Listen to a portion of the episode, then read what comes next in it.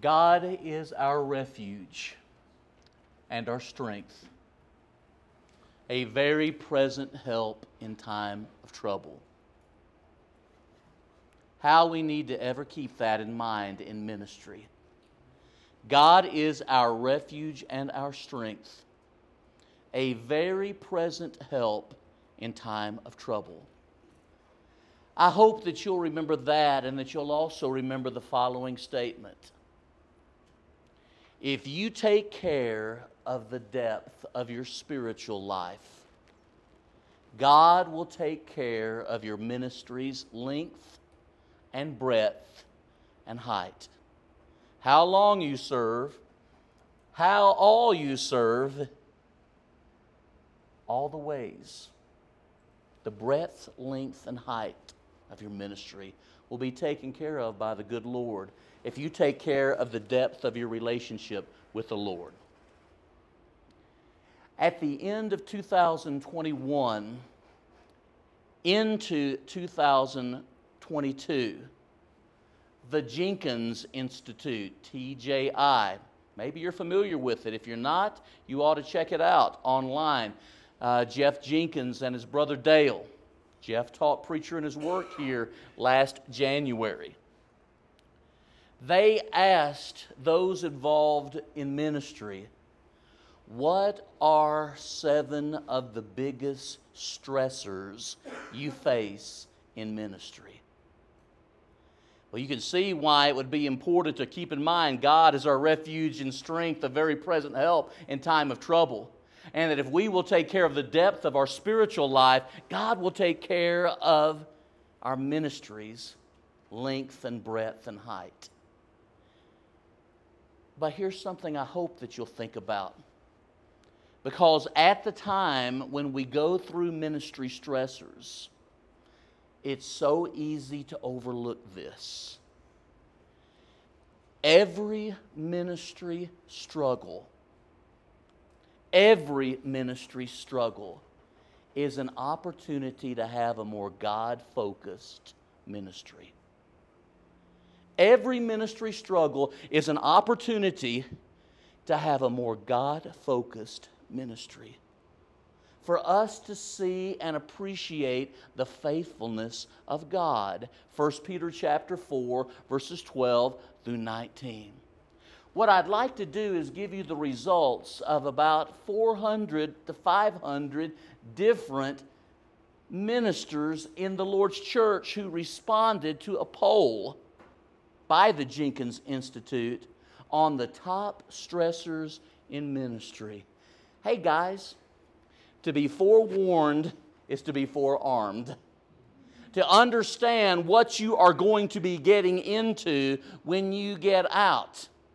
I'm convinced that too many people in schools like this have to fall out for two or three years before they really understand what it's like Amen. to work with churches, to really develop their relationship with God, and to connect without getting our feelings hurt. Really easy. This will be a preachy class or a classy sermon, so I'm asking for feedback. I am asking for feedback. One of the top responses, imagine this inadequacy.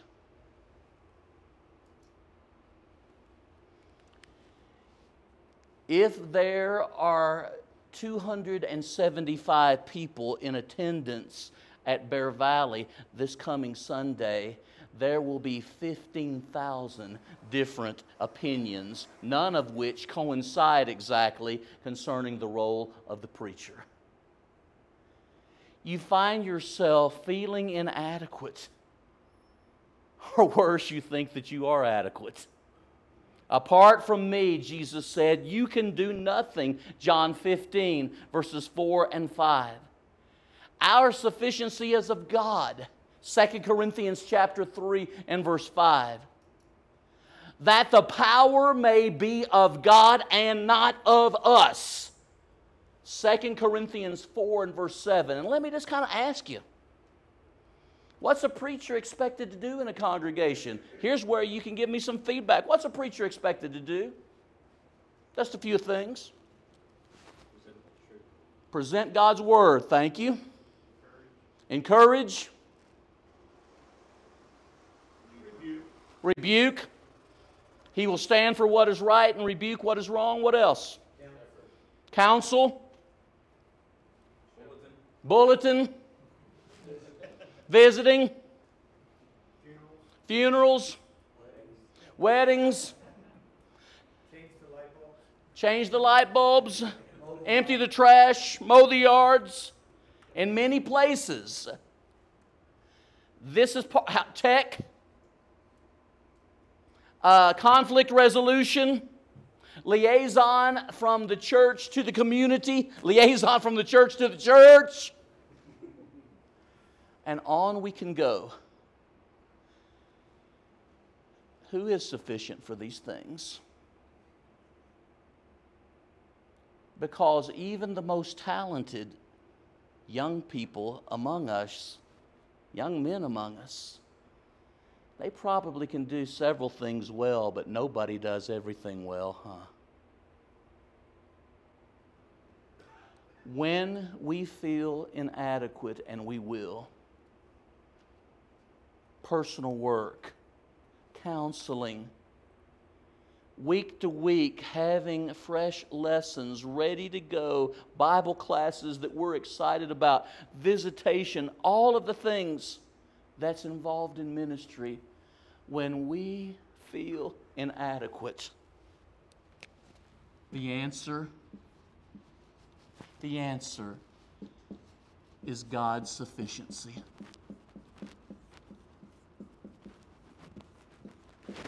It's the only way you're going to have staying power in ministry.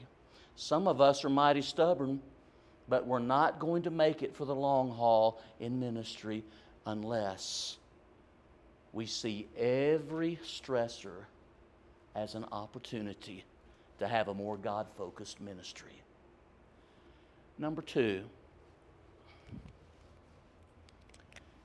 elder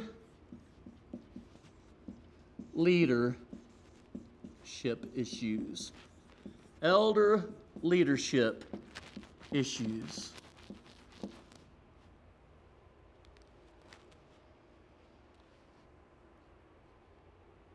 Elders are imperfect men. Leaders of the church are imperfect men. Preachers are imperfect men. And when you have imperfect leaders and imperfect preachers, there will probably be some stressful moments.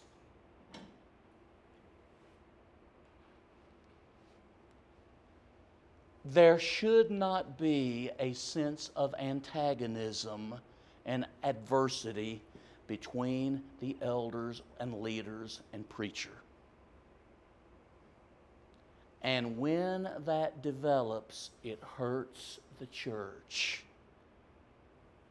And the people in the pew know it. Do you hear me? Preachers shouldn't want to do anything that would hurt the church.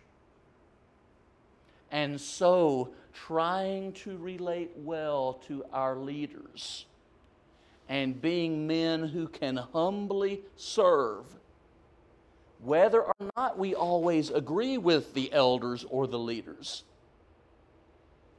is crucial. And leaders, preachers shouldn't feel that they are a third category that is not mentioned anywhere in Scripture. Preachers should recognize that they are valued members of the congregation too, not merely a hired hand. Not some third option that we never read about in Scripture. Through the years, Wayne, it has been something you've heard me say repeatedly. Where do preachers go when they're broken? Where do preachers go when they are stressed? And often, if a preacher doesn't go to another preacher, he has nowhere he thinks to go. I would hope and pray that more preachers could have confidence in their shepherds and reason to have confidence in them, that they could talk to their shepherds about their own soul.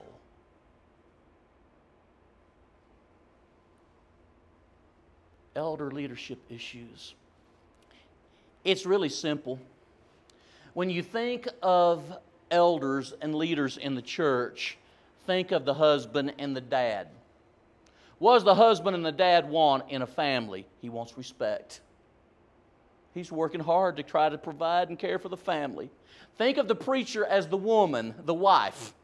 What does she want? She wants love. She wants, preachers just want the love. Elders just want the respect. And I suspect now everybody can understand why there may be difficulties in elder preacher relationships sometimes.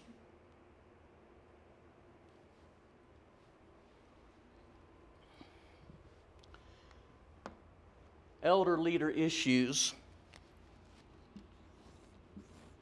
should help me to focus on God's sovereignty. He's the king.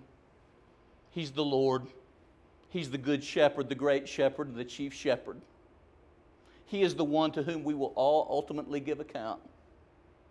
And more than anything, we should want to please Him.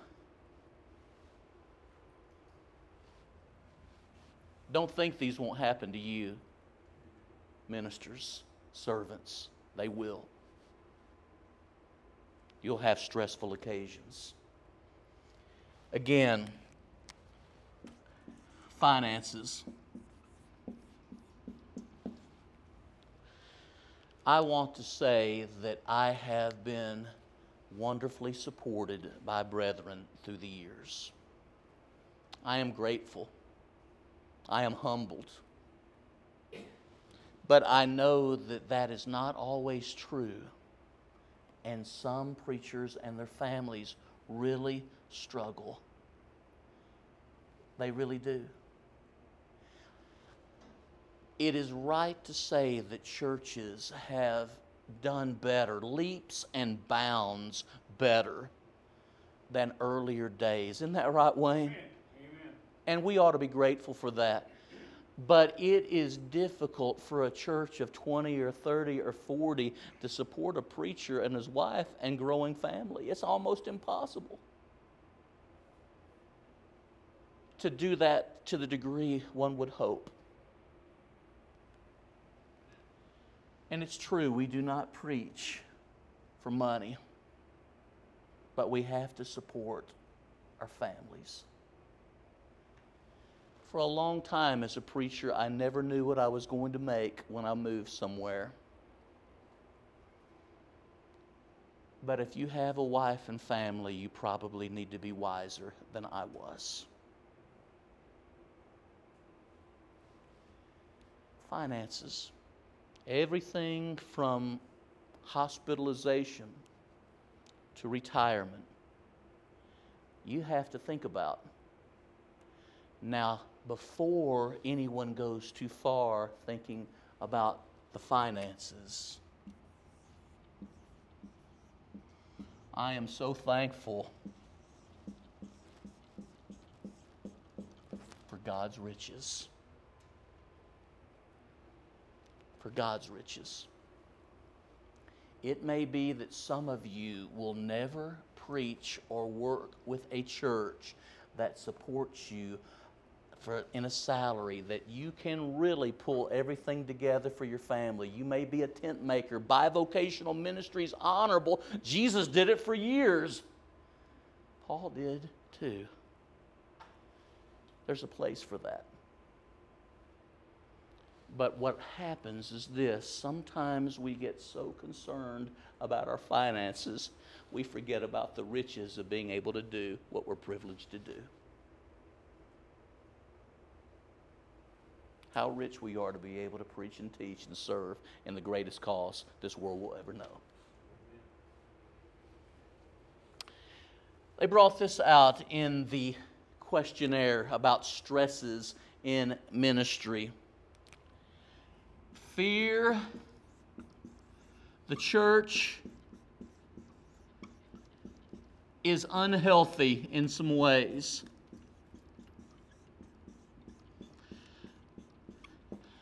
COVID revealed more than most of us wanted to know. It revealed about how unhealthy relationships were.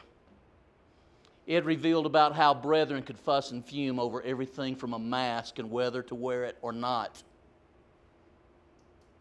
to whether or not Christians should assemble, and on and on. I fear the church is unhealthy. I have been at the West Side congregation for 22 years in Midland, Texas. And some things are not as healthy as I would think they ought to be. Wherever you have a congregation, no matter how great the church. It can be a Philippi or a Thessalonica, in many ways an outstanding church, but there are areas that are healthy and areas that are less so. And one of the things that preachers have to do as part of their role is to encourage greater overall health in the body of Christ. If there wasn't something unhealthy, there would be no need for you to be there. And your presence there needs to contribute to the health rather than the lack of health in the church. Sometimes the preacher coming in ruins an otherwise healthy overall circumstance.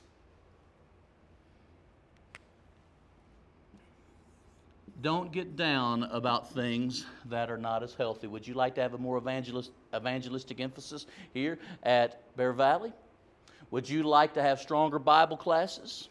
Would you like to have additional men just ready to come along as elders in the church? We fear things. And we have to appreciate God's soundness. God is perfectly whole. I am not. You're not. But we work together to show more of the wholeness of God.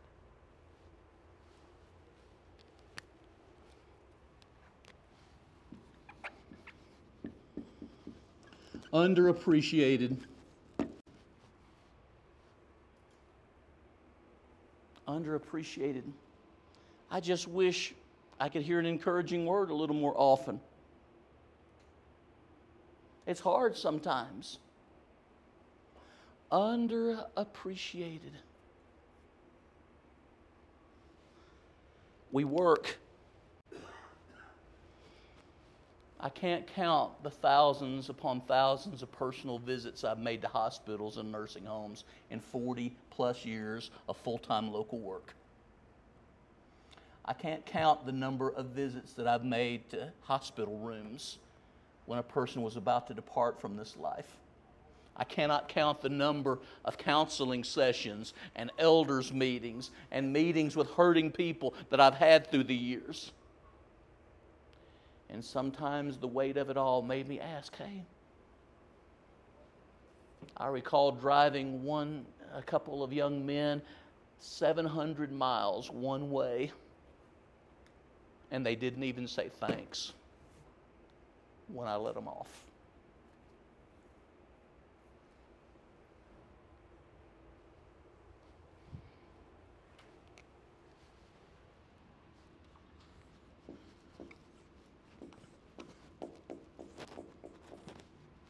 God sees. And He doesn't forget. How small of me to even think that I am underappreciated. How small of you. Because if no one else in the world verbally acknowledged it, God has put it in writing that He sees and He knows. Here's a biggie unresolved conflict with members. You're preaching, and there they are, and you know that if you don't say things the way you ought to, they're going to think that you just had them in your sights and were preaching about them. For whom does the bell toll? It tolls for me. All right. Unresolved conflict. Unresolved conflict with people. It is amazing how often people behave in a brotherly manner and that things can be resolved. But I want you to know not every conflict will be resolved to your satisfaction. Amen. Not every conflict will be resolved this side of eternity to our satisfaction.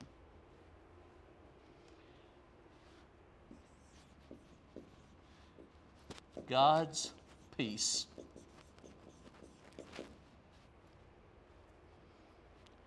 God's peace must envelop us even in the heat of conflict.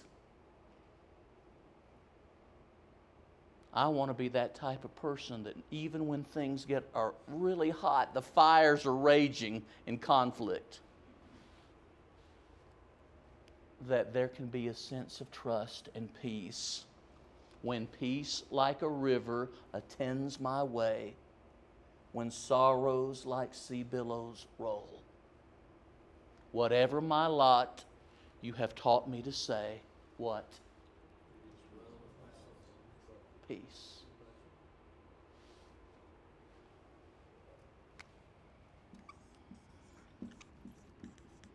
Personal sin. Sounds to me like some preachers and ministers were really honest because they're dealing with personal sin. And when we think about our sin, our pride, our words, our thoughts, our criticisms that are not honoring to God and not helpful in the cause of Christ. When we think about those things, think about God's holiness and humble yourself. Every stress in ministry will be an opportunity, and it may be an unasked for opportunity to have a more God centered life and ministry. Don't waste a stressor. You're dismissed.